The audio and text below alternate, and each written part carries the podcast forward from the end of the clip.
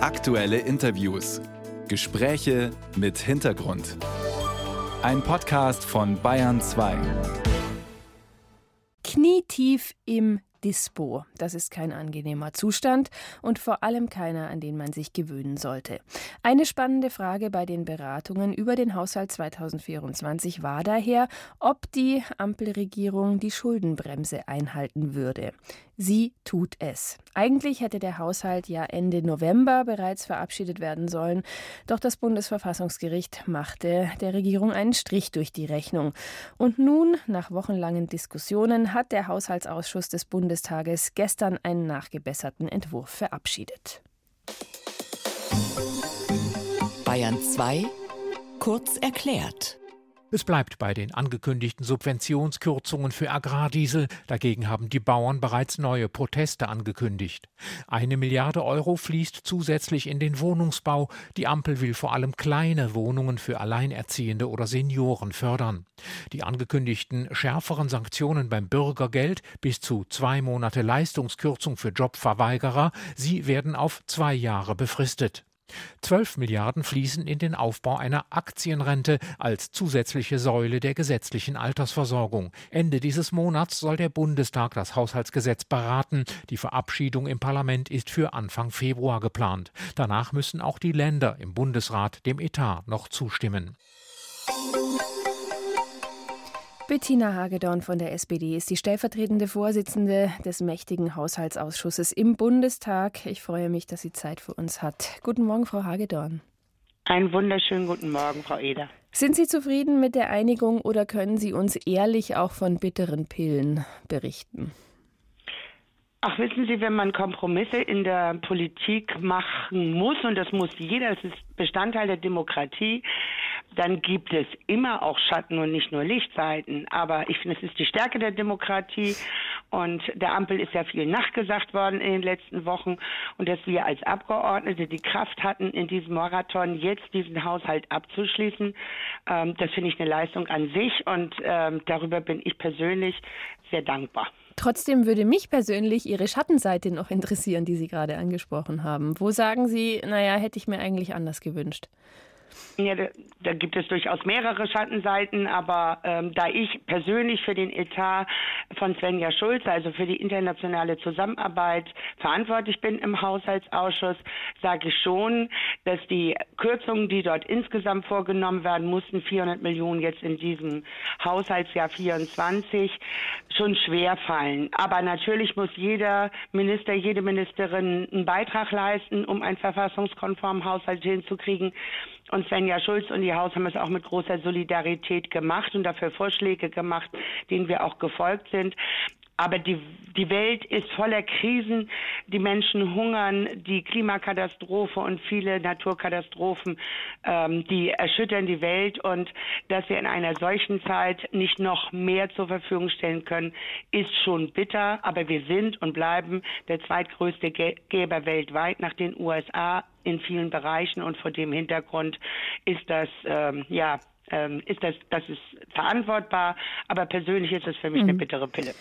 Das war die bittere Pille. Sie haben gerade von der Welt gesprochen. Im Inland nehmen Sie Unruhe in Kauf und auch Protest, nämlich den der Landwirtinnen und Landwirte. Warum halten Sie an der schrittweise Kappung des Agrardiesels fest? Man hätte ja auch sagen können, kommt Leute, haben wir uns geirrt, ähm, war ein bisschen übers Ziel hinausgeschossen, wir lassen das.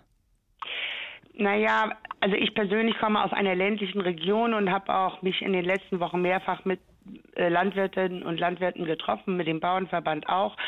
Ähm, ich habe das eigentlich prognostiziert hinter vorgehaltener Hand, dass sich da nichts mehr ändern wird. Und zwar einfach, weil es nicht darstellbar ist. Also der eigentliche Konsolidierungsbeitrag, der mal beschlossen worden war von Olaf Scholz, Robert Habeck und äh, Christian Lindner, der lag ja bei fast einer Milliarde. Mhm. Und der ist ja schon mehr als die Hälfte reduziert worden in dem Vorschlag der Regierung.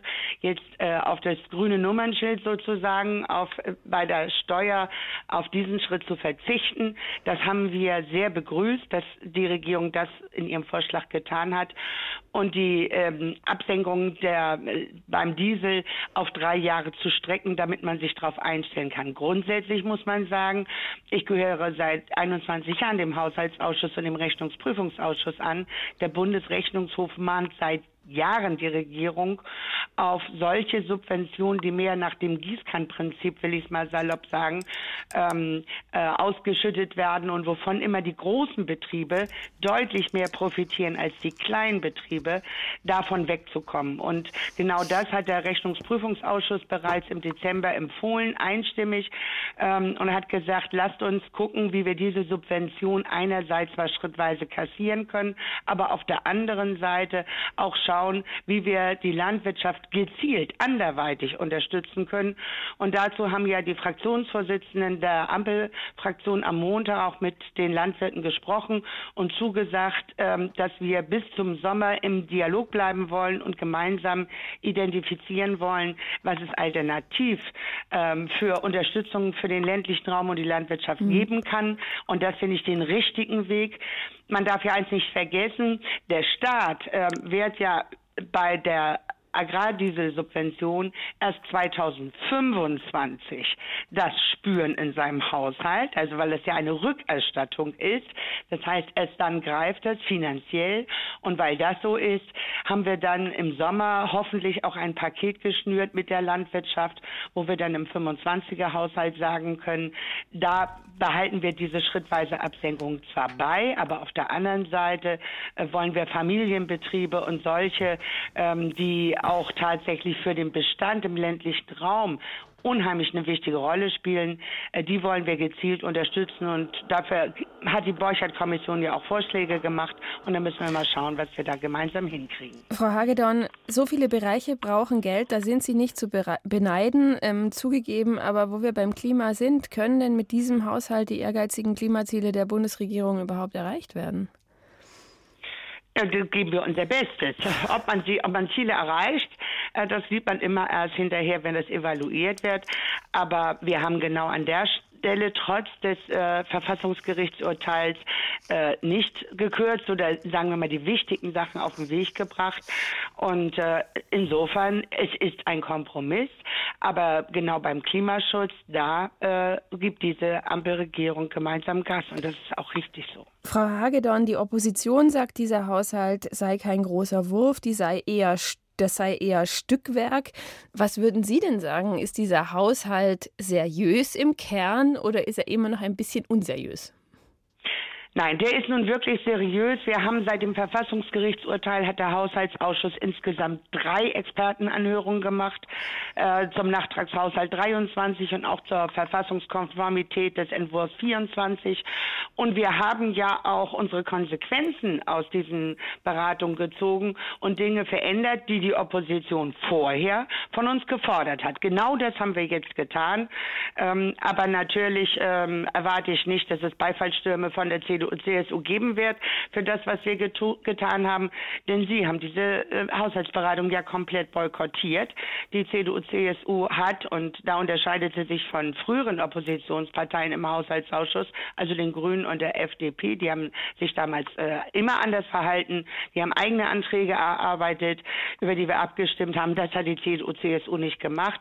Und sie hat sich bei allen Vorschlägen, äh, die die Ampel gemacht hat, enthalten.